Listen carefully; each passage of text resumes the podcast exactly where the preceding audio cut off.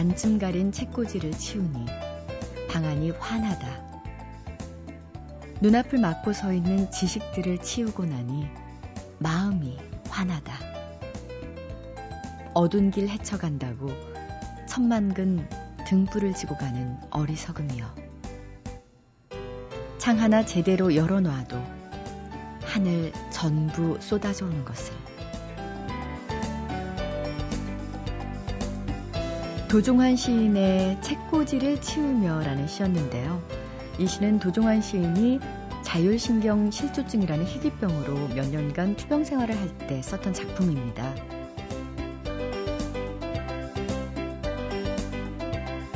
정말 그렇죠. 우리가 삶의 전부라고 여겼던 것들, 뭐 이를테면 지식이나 명예, 재산이나 사회적 지위 같은 것들이 무너지는 건강 앞에서 혹은 장엄한 대자연 앞에서는 그저 하찮게 느껴질 때가 있습니다. 그러고 보면요, 우리에겐 버리기 아깝다는 이유로 끈질기게 붙들고 있는 욕심이나 물건들이 참 많아요.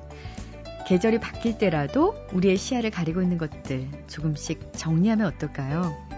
도종환 시인의 시처럼 창 하나만 제대로 열어놔도 하늘이 쏟아져 들어올 테니까요.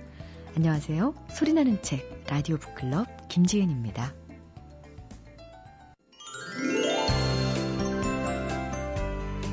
우리나라에서도 큰 인기를 누렸던 신카이 마코토의 만화 있죠? 초속 5cm. 음, 여기서 초속 5cm가 가리키는 것은요, 벚꽃이 떨어지는 속도이기도 하지만, 사람이 변하고 사랑이 식어가는 쓸쓸함의 속도이기도 합니다. 초속 5cm를 읽으면서 남몰래 눈물까지 흘리고, 마치 자신이 한 얘기인 듯 술자리에서 이 초속 5cm를 외우셨던, 네, 아, 세종대학교 만화 애니메이션 학과의 한창원 교수님, 안녕하세요. 네, 안녕하십니까. 이 시대 네. 마지막 로맨티스트. 감사합니다. 어, 저는 예. 이 초속 5cm 얘기하실 때 그 눈빛 네. 잊혀지지가 않아요. 흔들렸죠. 네, 근데 네. 저는 네. 한창원 교수님이 하신 얘기인 줄 알았어요. 네. 신카이 마코토의 애니메이션입니다. 만화 영화. 네, 신카이 마코토, 마코토. 예, 참 초속 5cm. 중학교 1학년 학생 남학생이 초등학교 6학년 때 만났던 여학생에 대한 첫사랑에 대한 마음을 갖고 있는 것이죠. 아, 예. 좋아한다지만 좋아한다고 말을 못하는 아주 애틋한 마음. 자, 오늘 소개해 주실 책은요? 자, 오늘 책은요. 이 봄에 아이들한테 읽혀주고 싶은 책. 최근에 제가 좋은 소식을 들었습니다. 이탈리아 볼로냐 국제 아동 도서전에서 라카치상, 라가치상이라는 논픽션 부문에서 대상을 받은 마음의 집이라는 동화책 소식이 있었죠.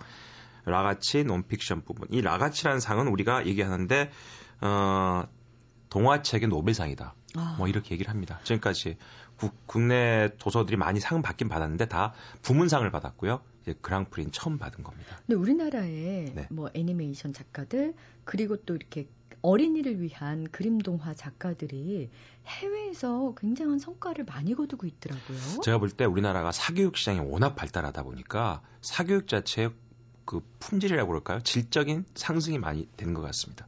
근데 그 사교육 범위 내에 동화책까지 들어가다 보니까 동화책의 작가가 훨씬 더 많은 분들이 동화책 작가로 유입되는 것 같고요. 네. 또 그분들이 만들어낸 책들이 저도 최근에 이번에 이 책 소식을 듣고 나서 이 책을 그림을 그리신 분은 폴란드 분이세요.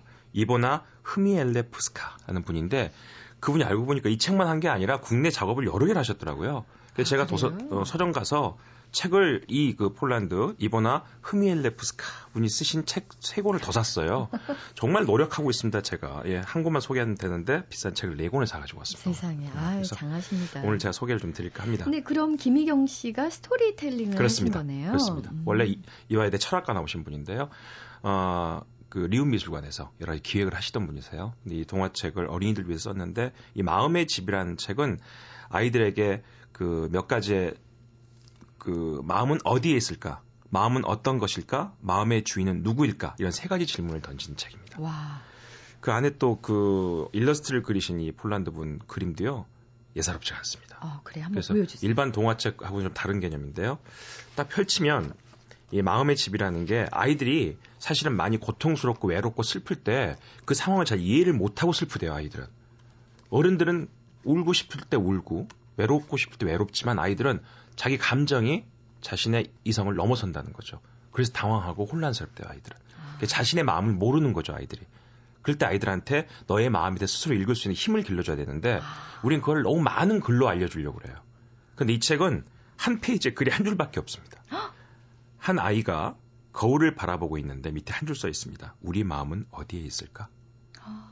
그러고 이제 우리 일러스트를 한참 보게 되면 이 아이가 반대쪽 페이지에 있는 거울을 보는 것 같지만 나를 보는 것 같다는 거죠. 이 아이가 저를 보는 것 같습니다. 그 다음 페이지를 넘기면 누구에게나 마음이 있어. 라고 하면서 발을 보여줍니다. 네. 네.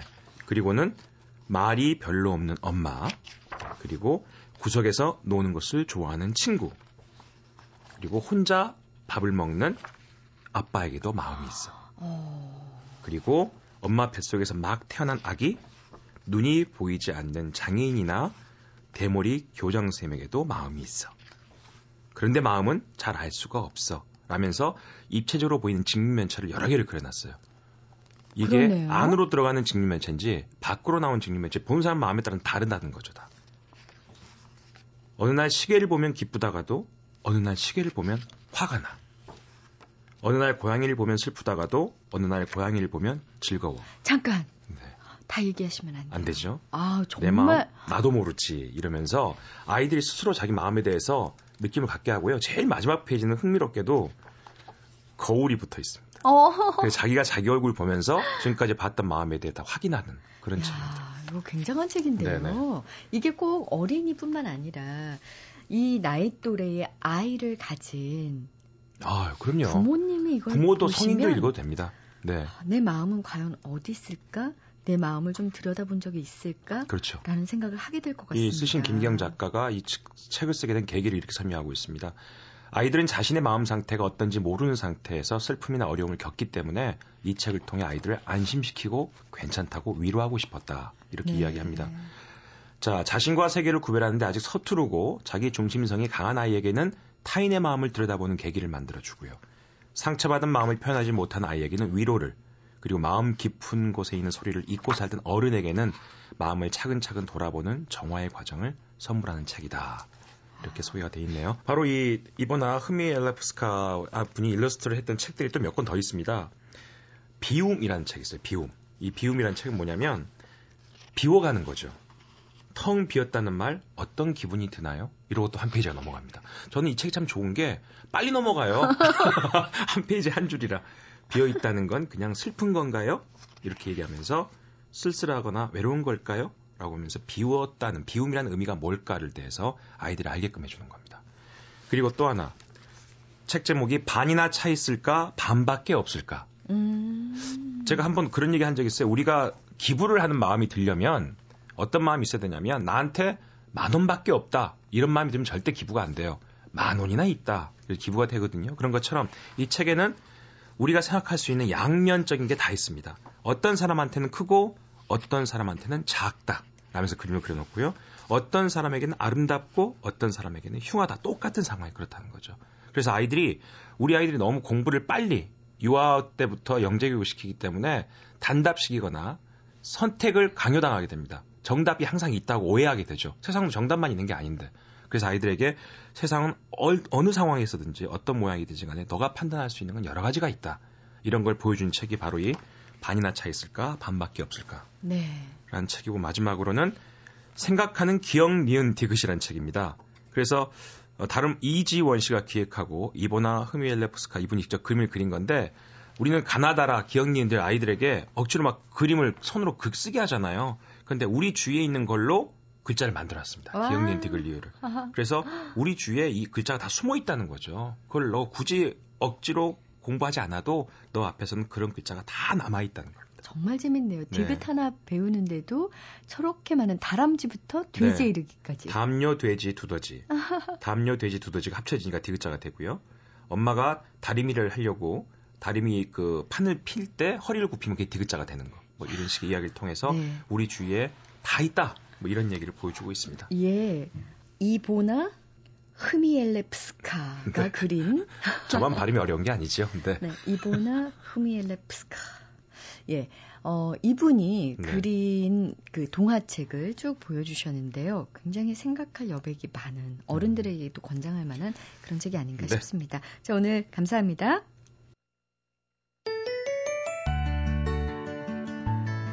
여러분은 초등학교 시절 책 많이 읽으셨는지요? 요즘 초등학생들은 사실 책보다는 컴퓨터 게임을 더 좋아하잖아요. 그런데 봉원중학교 3학년에 다니는 최연재 양은 초등학교 때 1년 평균 4, 500권의 책을 읽었다고 합니다. 1년에 4, 50권도 많은 편인데 4, 500권이면 거의 하루에 두 권씩 읽었다는 얘기잖아요. 생각할수록 참 대견하고 대단합니다. 하지만 중학교 와서는 아무래도 학업 때문에 예전처럼 많이 읽지는 못한다 그래요. 대신 학교 그 독서 동아리 활동을 통해서라도 꾸준히 책을 접하려고 노력 중입니다. 자신의 생각을 종이에 담아내는 것도 좋아하게 됐다고 하고요.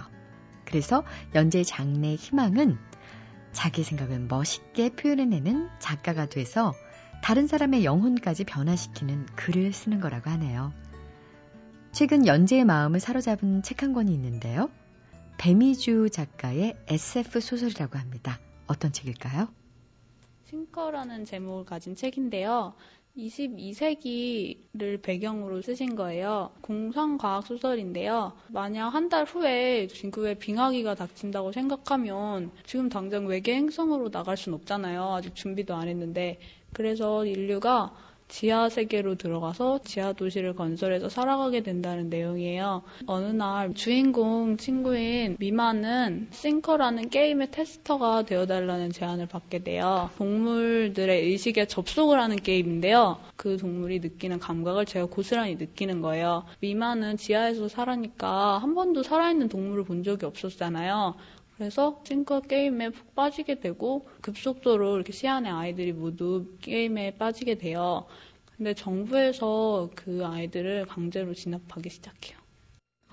와, 우리에게 잘 알려진 작품 중에서도 왜 헉슬리의 멋진 신세계라든가 조지 오웰의 1984 같은 암울한 미래 사회를 그린 소설들이 참 많은데 싱커라는 소설 역시 위기의 22세기를 그리고 있습니다. 환경오염 때문에 지구가 빙하로 뒤덮이게 되고요. 사람들은 지하의 거대 도시 안에서 국가의 통제를 받으면서 기계적인 생활을 하게 되는데 어, 이 최현재 양은요, 싱커라는 소설을 읽으면서 자연의 소중함, 환경 문제 등등 다시 생각하게 됐다고 합니다. 그래서일까요? 지하세계에서 기계 문명에만 빠져 지내던 주인공 미마가 태어나서 처음으로 진짜 하늘을 보는 순간을 그린 이 부분이 연재의 양의 마음속에 오랫동안 남아 있다고요. 처음으로 직접 보는 빛깔이 있었다. 홀로그램이나 책으로 보는 게 아니라 실제로 목격하는 파란빛. 진짜 하늘이 보였다. 미마와 북어는 저도 모르게 손을 마주 잡았다. 이거 꿈 아니지? 그렇게 아름다운 빛깔 본 적 있어? 구세계를 아는 1세대들이 자기들이 모든 걸 잃었다고 말할 때 호들갑이라고 생각했었다. 아이들은 몰랐으므로, 모르는 걸 잃을 수는 없으므로, 저런 아름다운 하늘을 날마다 실컷 볼 수 있었다면 그것만으로도 구세계 어른들은 자신들보다 운이 좋은 거라고 미만을 생각했다. 갑자기 시안을 이루는 모든 색깔이 참을 수 없이 지루하고 답답하게 여겨졌다. 어떤 종류의 경험은 사람의 인생을 전과 후로 나눈다. 미마에겐 지금이 바로 그랬다. 이제 다시는 저 파란 천공을 보기 전으로 돌아가지 못하리라. 온 마음과 몸이 저 푸른 빛을 꿈꾸리라. 아, 정말 지금 우리가 매일 볼 수 있는 하늘을 다시 볼 수 없다면 어떨까요? 어, 연재도 바로 이 대목을 읽고 나서 하늘을 올려다 봤는데 이전과는 다르게 정말 어, 예뻐 보였다고요. 그러면서 문득 이런 하늘을 볼 수 있는 참 운이 좋은 사람이구나, 나는. 세상에 태어난 게 참 감사하다. 이런 생각까지 들었다고 하네요. 발전과 개발이라는 인간의 아, 이기심이 자연이 갖고 있는 무한한 아름다움을 더 이상 파괴하지 않았으면 하는 바람으로 연재는 자연과 인간이 나눠야 할 교감에 대해서도 덧붙여 줬습니다. 특별한 경험이 있는데 예전에 제가 초등학교 때 나무랑 대화를 할 수 있어요. 우리 아파트 옆에 있는 단풍나무가 있었어요. 그 단풍나무를 맨날 찾아가서 아침마다 제가 어제 느꼈던 감정, 오늘에 대한 기대 같은 걸 눈을 감고 이렇게 실어 보내는 거예요. 나무한테. 그러면 경력, 힘 같은 걸 보내주는 게 좀 느껴진다 그래야 되나? 책을 읽고 그렇게 했던 경험이 생각났어요. 결국에는 똑같은 영혼을 가진 생명체잖아요. 정말로 자연이 소중한 거예요. 지금 우리가 가족 문제나 친구 문제 이런 게 솔직히 말하면 더 심각하게 받아들여질 수 있잖아요. 근데 결국에는 환경 문제가 가장 가까운 거라고 할 수 있을 것 같아요. 한 번도 이렇게 저 같은 경험을 해보지 않은 친구들한테 대화할 수 있는 경험을 꼭 해봤으면 좋겠고요. 이 책을 읽으면 정말 해보고 싶어지는 마음이 들 것 같아요. MBC 라디오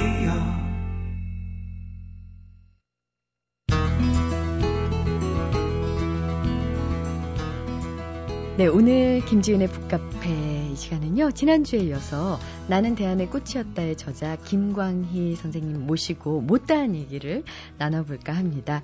안녕하세요. 예, 안녕하십니까. 한 주 동안 어떻게 지내셨습니까? 잘 지냈습니다. 일요일 오전에는 보통 뭐 하세요? 이 시간에?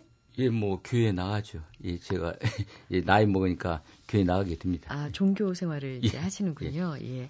배우 어, 윤인자 씨에 대한 얘기를 나누고 있는데 예. 이제 지난주에 시대의 가수이자 예. 뭐 바람둥이라고 예. 표현을 하셨죠. 예. 현인 씨와 예. 이제 만난 얘기까지 해주셨어요. 그 이후 두 사람의 운명은 어떻게 됐나요? 현인 씨라는 캐릭터가 상당히 재미있습니다. 우리는 이제 그분이 그 학교 다닐 때는 그 부산 동네 분이에요. 동네 분인데 경북고등학교 출신이에요. 네. 근데 다닐 때 배구 선수도 했고 만능 선수였어요. 뭐 근데 특이할 것은 권투를 했어요. 그래서 그 주먹이 셌어요. 그러니까 그 윤인자하고 이렇게 어울려서 가는데 뭐 깡패가 뭣 모르고 이제 야 현인 뭐 이래서 그 뭐 여자 이 삼삼한데 이렇게 이제 그 일본 말로 시약가시랑 놀렸다. 네. 그럼 그래? 너 이리 와봐. 그러면 길게 얘기하네. 너 이리 와봐 해서 one, two 나가는 게 그냥 주먹이야. 어퍼컷. 그러니까, 예, 어퍼컷. 그러니까 쫙 뻗어 개구리들처럼. 너 정말 이 현인을 모르는 사람이 또 알았다. 그 가수. 아, 저거 뭐 건들건들하고 이렇게 해서 툭 건드렸던 사람들 거의 다 개구리처럼 다 뻗는다. 그러니까 폼을 보여줄 줄 아는 남자예요. 네. 그러니까 돈 잘 벌어. 노래 잘해. 1급 스타야. 잘생겼어. 그리고 이렇게 번개처럼 주먹도 날릴 줄 아는 이런 남자한테 안 넘어갈 사람이 누가 있겠어요? 네. 그럼 두 분은 결혼을 하셨나요? 예, 결혼은 아니고요. 그 이제 그 윤인자 씨가 이제 그 첫사랑 민영찬이 하와이로 떠나고 이제 방황하면서 술집에 이제 그 뭐 앉았을 거 아니에요. 그 당시에 모인다는 게 뭐 명동 뭐 무슨 무슨 집 뻔한데 거기서 이제 앉아서 그 위스키를 마신다. 그러니까 현인이 고민하지 마. 선수는 알지. 말 길게 안 하잖아요. 고민하지 마. 그 날려 보내. 그거 뭘, 그, 나 따라와. 그래서 이제 인천으로 뭐 어디로 그 시절에 이제 뭐 정말 택시도 드물 텐데 이 뭐 의제차 탁 해서 뭐 인, 링컨 컨테이너라 태워서 간다 이게. 송도로 간다. 이게. 그래서 송도에 가서 뭐 기분 내고 그리고 뭐 그 말 안 들으면 거기서 또 한 판 붙고 또 술 먹고 이렇게 아주 번개처럼 여자를 끌고 다니는 솜씨가 있었다고. 그러니까 윤인자도 아, 이런 풍류 남아가 있구나. 그래서 자기도 모르게 그냥 빠져 들어가는지도 모르게 이렇게 자석처럼 따져서 가는 거예요. 네. 그래서 오, 오 하다가 명동에다가 이 살림을 차래. 그러니까 네. 그 당시에도 연예부 기자도 있으니까 오, 당대의 현인과 윤인자가 명동 사거리에 그 지금 말하자면 이제 그 증권가에서 2층 집에서 산다. 뭐 와서 매일 취재하고 뭐 요란해. 엄청난 응. 스캔들. 엄청난 스캔들이죠. 그러니까 그때 이제 점잖은 황문평이 야 유인자 너 이럴 수가 있냐? 너 당, 너도 앞으로 연기에서 성공하려면 몸가짐을 잘해야 돼 여자가. 근데 뭐 현연 이런 바람꾼이야. 근데 왜 붙어가지고 말이지 너 이래. 그러니까 아 예 그런 줄 아는데 저 위롭습니다. 근데 이 이 남자가 저 잘 위로해주고 있어요. 이게 나 유인자도 할 말은 있다고. 예. 그래서 이 세월이 좀 간다고. 근데 이제 그 한 6개월 동거 생활 하다가 이제 황문평이 나, 타나서 지금 너 하와이에서 민영찬이 너 들어가려고 그래. 그 영어 공부를 하든지 그 너 연기로 하든지 그래야지 하와이까지 또 소문 다 났어. 그러니까 찔끔했어요. 그래서 헤어져요. 난 보따리 싸는 거예요. 그러니까 윤희자가 보따리 싸니까 현인 말리지 않아요. 아, 또 재밌는 게 이 현인이라는 캐릭터가 보따리 딱 싸니까 보따리 옆에서 싸는 거 도와줘. 그러면서 갈라면 가라 이거예요. 그러면서 누구하고 하는데? 그러니까 어, 나 연극 다시 한다. 김향이가 나타나요. 그때 그 북한에서 같이 넘어왔던 만주에서 같이 생활했던 진주라 천리길이라는 대본을 가지고 와서 꼬시는 거예요. 가자. 그러니까 그래 나 어차피 하고 이 현인 바람대하고 헤어지려고 했어. 그러니까 현인이 가방까지 들어줘. 그러면서 서울역에다 데려다 줘서 진주로 가는 거예요.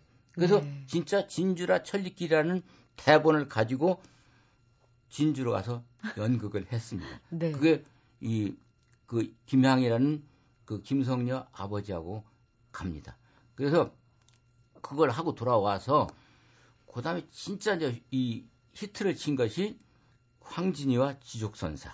이걸 유교가 나던 해에 대박을 터트리는 거예요. 그래서 그때 박진이라는 연출가가 이제 그걸 연출을 하고 그래서 이제 서울에서는 정말 너무너무 흥행이 잘 되니까 마침 부산에서 그때 광복동에 예원 그 광복동에 문화극장이나 지금 그 일제 시대 때는 보례관이라고 해가지고 연극만 무대가 넓어가지고 연극만 전문적으로 하던 극장이 있었습니다.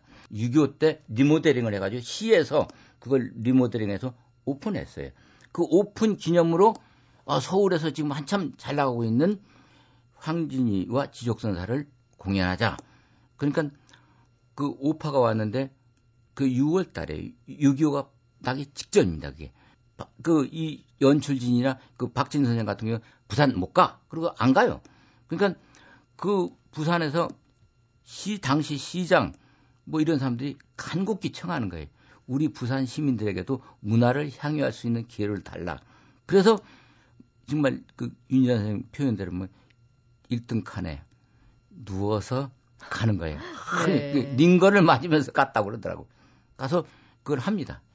그러다가 유교가 뻥 터져서 그때 이제 그 광복동에서 그 연기하던 사람들이 다 그때 주선태니 뭐 문정숙이니 이런 사람들이 올라옵니다. 그리고 윤인자는 왜 남느냐? 자기는 부산 이 서울에 가봐야 아무것도 없다 이거 그뭐 부모도 없고 그러니까 전쟁 난 서울에 내가 뭐하러 올라가냐? 나는 여기서 있겠다. 아, 그 추위를 보겠다. 이렇게 해서 남은 겁니다. 네, 그러니까 예. 윤인자 씨는 부산에 남기로 결심을 했군요. 예, 그렇죠. 그래서 이제 남아 있는데 그때 무슨 일이 있었냐면 해군의 손원일 제도이라고 우리나라 해군을 만드신 분이에요. 그때 이제 미군들을 위한 클럽이 사병들을 위한 클럽이 벌써 이제 생겼어요. 그런데 부대 옆에 뭐 그런데 장교들을 위한 그 클럽이 없는 거예요. 그래서 광복동에 스타 다방이라고 참 역사적인 이제 다방이 있는데 지하에 그 지하 다방 2층에 그 미군 클럽을 만들었어요. 장교를 위해. 장교 클럽. 예. 순원일 제독이 그 우선 임시방편으로 방을 치장을 해가지고 댄스홀 그리고 악단만 이렇게 만들어가지고 미군들을 받기 시작한 거예요. 그 첫날 이제 부패를 차려놓고 이제 그 개관하는 날 이 운명적으로 윤인자 씨가 광복동에 이제 뭐 이 연극도 할 수 없고 그러니까 지갑 하나 달랑 들고 감색 치마 입고 흰 브라우스 국제 그 시장에 가서 하나 사 입고 가는데 인자야 인자하고 누가 부르더라 이거예요. 그러니까 자기가 부산에서 어, 누나 언니처럼 모시는 그 언니예요. 언니가 야 저기 미군들이 말이야 오늘 저녁에 이 위에 그 댄스홀을 열어놓고 밥뭐 무조건 많이 준대 술다 먹인데 올라가서 보자. 그러니까 우리 초청받지 않았잖아. 그러니까 아야 지금 우리가 그거 따지 노는 음, 스타야 스타 그 스타가 초청받고 가는 거 봤어? 그러니까 그러니까 아니가 아니라 딱 하니까 해군 헌병들이 딱 지고 있는 거예요. 왜 오셨습니까? 그러니까 이 부산 언니가 왜? 이 사람 모르겠어? 그러니까 어 우린 모르는데 그러니까, 아 유, 유전에 그 며칠 전에 이 문화극장에서 황진이 했잖아. 황진이야 이 사람 그러니까 네? 그러면서 아 우리 돌아갈까? 딱 그러니까 아유 아닙니다. 올라가십시오. 이래가지고 올라가는 거예요. 네. 그래서 거기서 이제 궁착착 궁착착 막 그, 그때 춤을 안 추는 장교가 딱 한 명 있었어요. 손원일 제독 바로 옆에. 그게 루시 중령에. 예, 루시 예. 중령. 예, 코맨더 루시라고 해서 저도 이번에 책 쓰면서 배웠습니다만 해군에서는 중령을 코맨더라고 그래요. 사실 6.25 때는 중령, 대령 이런 미군들이 우리나라 별들을 다 고문관이라는 이름으로 다 그 실질적으로 지휘했어요. 왜냐면 물자 주어, 탄학조, 뭐 그리고 한국군은 뭐 물자도 아무것도 없었잖아요. 네. 그렇기 때문에 지휘 체계에도 미군들이 작전을 하는 거기 때문에 해군도 역시 루시 사령관이 지휘하고 있었다고. 그 당시 한국 해군의 모든 통솔권을 가진 실력자였고 또 예. 메가더 장군의 예. 특사로 예. 한국에 온 사람이 바로 언급하신 루시 예. 중령이었다는 예. 거죠. 예. 거기서 윤인자 씨와 어떤 그, 그 양반도 이제 그 제가 자료를 가지고 그리고 또 그 인터뷰를 했는데 다행히 이 책을 쓸 때 그 손원일 제독의 전속 부관이 지금 살아 계세요. 네. 윤희자 선생하고 또 동갑이세요. 김종설 박사라고. 그, 그 양반이 어, 뭐 루시니 뭐 윤인자 쭉 얘기를 해 주시는 거예요. 그때 대단했지. 그 루시 우리는 쳐다볼 수도 없었어요. 그러니까 손원일 제독도 뭐 작전 그 루시 전용 손에 올라가서 사인 받아와야 돼. 그랬다고 얘기를 하더라고요. 네. 예. 근데 그 그러면 손원일 제독이 소개를 해준 건가요 두 사람을? 그렇죠. 그렇게 보야죠. 그러니까 그 그날 저녁 정황을 정확하게 말씀해 주십시오. 그러니까 예 윤자 선생 왈 자기는 구석에서 밥 먹고 술 마시는데 정신이 없었다 이게. 근데 누가 와서 쿡쿡 찌르면서 저기서 보자고 합니다. 그래서 누가? 그러니까 저 사령관이. 그래서 보니까 미군이에요. 춤추자 이거예요. 그러니까 아, 윤자도 뭐 27살 때인데 그 뭐 27살 먹은 그 청춘이 어이 뭐 밥만 먹을 수 있어 이제 밥 웬만큼 채웠으니까 춤추는 거 좋다 이거예요. 음악 좋고 그래서 그 당시에 음악을 뭘 연주를 했을까 공목도 조사를 해봤어요. 그러니까 그 당시에 뭐 2차 대전 때 공목을 거의 다 썼더라고요. 그 악단들이 뭐 글루미 썬데 이런 건뭐 이, 이런 것까지 다 해서 월스도 뭐 테네시 월스 뭐 이런 것이 그때 들어올 그때쯤이에요. 그러니까 그런 걸 쿵착쿵착 울려주는 그러니까 나가서 추, 춤을 춰요. 그러니까 키 큰 미군 그때 루시 사령관이 38살, 윤희자 씨는 27, 11살 차인데. 그러니까 누, 윤희자 씨의 느낌은 그래요. 하, 뭐, 큰 오빠 같기도 하고, 어떻게 보면 아버지 같기도 하고, 근데 말 수도 없고, 근데 참 잘생겼어요, 루시가. 그러니까 키 크고 잘생긴 그 미군 장교가 춤도 잘, 잘 추더라. 그러니까 윤희자는 그냥 꿈꾸듯이 따라가는 거예요. 그래서 이제 첫 만남이 됐습니다. 네. 어, 나는 대안의 꽃이었다. 이 책에 보면 실제 윤인자 씨 당시의 사진 그리고 예. 루시 대령의 사진도 예. 간간히 예. 이렇게 끼워 넣어서 예. 독자들이 굉장히 그, 예. 어, 흥미롭게 볼수 예. 있게 만드셨더라고요. 그래서 그 첫 만남 이후 두 사람의 사이가 좀 더 깊어졌죠. 예. 루시가 이 윤인자를 데리고 살아요. 근데 이제 사는 과정이 자 우리나라에서 우리나라 이 주권 국가에 미군 장교가 와서 요즘 같으면 어떻게 이 미군 부대에 데리고 들어가서 사느냐 그건 상상할 수 없어요. 더군다나 사령관이 근데 그때 6.25라는 이제 그런 때는 사실 내일을 기약할 수 없는 그런 때입니다. 그러니까 그런 상황에서 루시라는 사령관이 정말 말하자면 현지처인지 현지처를 자기 부대 지휘관실에 데리고 있었다. 그 상황에 대해서 윤인자 씨 본인은 어떻게 받아들인? 그러니까 본인도 그 산전수전 겪고 이제 자기도 뭐 혼자 싱글로 있지만 지금 상황이 이게 정식 결혼식도 아니고 이건 좀 약간 문제가 있지 않느냐. 그러니까 그 손원일 제독이 설득을 해요. 그러니까 임진왜란 때는 어떻고 말이지 원세계 때도 어쩌고 원세계 이거 한말 구한말 원세계도 한국 그 부인이 몇 명 있거든요. 그런 그 기록까지 이제 얘기를 하니까 윤인자 나이는 어리지만 알아들었습니다. 제동님 국익을 위해서는 제가 뭔들 못하겠습니까? 제가 뭐 이 몸 혼자 있는데 저도 이롭습니다. 이렇게 해서 간 거예요. 예. 음, 어떤 국가의 상황이 예, 상황이 그한 예. 개인에게 정말 개인의 예. 운명을 좌지우지할 수 있다는 걸 극명하게 보여주는 예가 아닌가 싶어요. 예. 예. 그 윤인자 씨가 루시 대령과 중령과 함께 살던 1년 반 동안 PX 물건을 팔아서 가프가 됐던 얘기가 참 재밌었어요. 예. 예. 그 이제 그게 참 저도 이제 그 양반이 독특한 것이 느낀 게 보통 사람들 같으면 이제 뭐 한 달 정도 지나서 아 내가 한달 살아줬으니까 나 뭐 좀 줘야 되는 거 아니야? 뭐 이렇게 했을 거예요. 윤자 씨는 자기 자존심에서 돈 얘기를 안 해요. 끝까지. 근데 이상하게 아, 한 달이 두나 두 달도 지났는데 아, 자기한테 돈을 안 준다 이거예요. 그러니까 돈 얘기 차마 못 꺼내니까 어떤 얘기를 하냐면 나 오늘 하루 집에 갔다 오겠다. 그때 이제 부산 중앙동에 이제 자기 집이 있었는데 가서 자기가 서울에서 들고 온 제니스 라디오 한 대가 있고 벨벳 치마가 있고 그 미색 치마 한 벌이 있더라 이게 이걸 들고 국제시장으로 가는 거예요. 그걸 팔아요. 그러니까 국제시장 상인이 아이고 지금 지금 가을 돌아오는데 추울 텐데 이 벨벳 치마는 팔지 마세요. 이거 지금 옷들이 없어서 다 야단입니다. 이건 가져가시고요. 이 제니스 라디오 이건 굉장히 좋은 라디오입니다.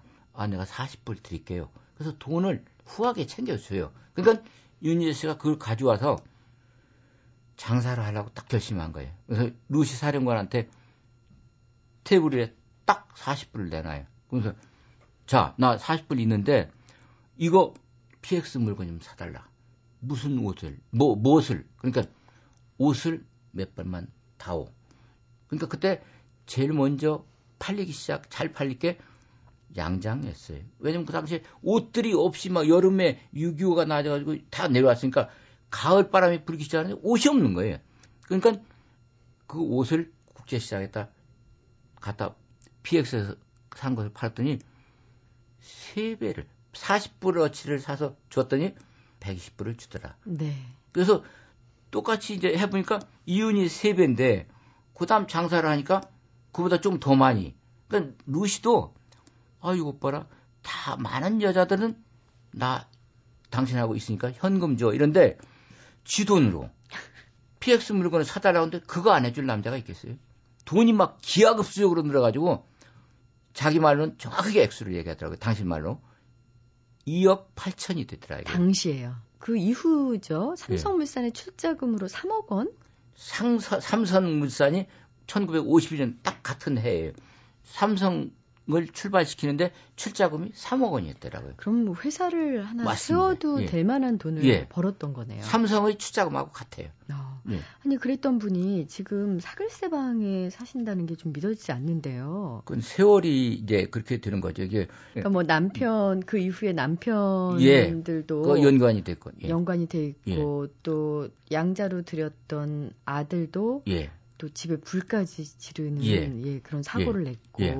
그래서 하여튼 이런 부분에 대해서는 운이 없었지만 예. 배우로서는 또 화려한 복귀를 하셨었잖아요. 예. 네, 우리나라 최초 뮤지컬이라고 할 수 있는 처용의 노래. 처용의 노래에서 남자 주인공은 김동원. 아 가수 김세환 씨 아버지죠. 그렇습니다. 예. 그 그분이 참 잘생기고 그 양반이 노래도 잘하세요. 유치진 선생이 캐스팅을 하셨어요. 그러니까 남자 주인공 김동원, 여자 주인공은 며칠 동안 뜸을 들이더라고요. 그래서 아 이회량을 부르더니 저기 뭐 미군 사령관이 하고 누가 살았던 그 옛날에 그 뭐 황진이 했던 그 홍도에 오지 마라 그 주인공 있잖아 북에서 내려온 예 그 윤인자입니다. 그 데려와 이렇게 해서 캐스팅된 겁니다. 그 1953년부터는 영화에도 출연을 하게 됐는데 어, 사상 최초로 키스씬 연기를 예. 했던 영화 운명의 손이라고요. 예. 아주 통속극인데 방첩 장교와 술집 아가씨, 아가씨가 사랑을 하게 돼. 근데 술집 아가씨는 간첩했어요. 그 윤인자 씨가 맡은 역인데 여간첩과 방첩장교. 그러니까 상당히 대치되는 극적으로 완전히 대, 대칭이 되는 두 사람이 만나서 결국 이제 여간첩이 그 공산당에 의해서 죽어요. 그러니까 마지막 죽기 전에 나 당신 사랑했어. 그때 방첩장교가 나도 그러면서 키스를 하는 거예요. 7초짜리 키스. 근데 그때 이제 그때는 이미 결혼을 했을 때입니다. 그러니까 자 결혼한 유부녀가 한국 영화사상 최초로 키스씬을 한다. 셀로판지를 붙였다 이게 입술에 직접 입술을 대지 않았다. 그걸 네. 아마 하기 위해서 요즘 말하는 이제 스카치 테이프에 이제 셀로판지를 여기다 붙이고 7초 그걸 찍었어요. 그게 한국 최초의 키스씨입니다. 그래서 그것이 나가고 나서 그 이듬해부터 키스신이 열리기 시작해요. 아, 그렇군요. 예. 뭐 뿐만 아니라 어, 춘원 이광수의 소설을 영화한 그 여자 일생에도 출연을 하면서 또 어, 최초의 한국 영화 사상 최초의 알몸 목욕 씬을 연기를 하면서 네. 윤인자 씨는 뭐 육체파 배우다, 마담형 배우다 이런 네. 족쇄를 차게 되는데 네. 이런 족쇄를 풀게 된 영화가 그 유명한 빨간 마후라죠. 예. 예, 이 얘기를 안 할 수가 없네요. 신상옥 예. 감독의 이 주인 주인공은요 최은희 선생이었어요. 어 찍다 보니까 신상옥 감독이 찍다 보니까 아, 윤인자 씨라는 사람이 다방 이제 공군 클럽의 마담 역을 맡겼는데 어, 이상하게 필름 페이스가 그쪽으로 가더라 이거예요. 그리고 그 신영균 씨도 그 주인공은 아니에요. 그 나관중 대위라고 교관인데 아주 의리파. 그리고 이 사람이 나와서 뭐 씩씩거리고 막 이렇게 하는 게 이상하게 주인공이 이쪽으로 바뀌는 거예요. 그리고 그 최무령도 이제 거기 나오는데 사실은 최무령이 주인공인데 최무령은 좀 그 신출내기라 연기가 밀리고 윤인자와 신영균으로 그냥 바뀌는 거예요. 그래서 그 다음에 이제 그 상 받을 때도 그 윤인자 선생이 대종상을 그걸로 받습니다. 네, 대종상 여우조연상 여우 조연상 예. 받게 됐죠. 예. 마지막으로요, 윤인자 예. 씨를 직접 만나고 일대기를 기록하시면서 어떤 점들을 느끼셨는지. 이 양반이 지금 지하 단칸방에 몸은 비록 날, 뭐 낡고 병들어서 정말 지하를 간신히 걸어서 올라오고 지난주에는 이건 뭐 그 어떤 신, 신문사에서 가는데 같이 이제 동행 취재를 했어요. 근데 사진을 찍자고 사진 기자가 그러니까 골목을 그냥 가시는데 제가 부축하고 옆에서 부축하고 간신히 가는데 일단 골목에 딱 세워놓으니까 사진 기자가 딱 카메라를 드는 순간 아니 전혀 다른 모습이에요. 의연하고 그 뭐 전기줄이 막 오락가락하는 그 가스통도 있는 그 골목에서 포즈를 탁 잡고 쓰는데 하, 역시 배우는 배우구나. 눈물이 쑥 나오게 이게 포즈 하나 잡는 게 그게 난 놀랬어요. 네. 그 그런 캐릭터가 좀 아주 사람을 매료시켜요.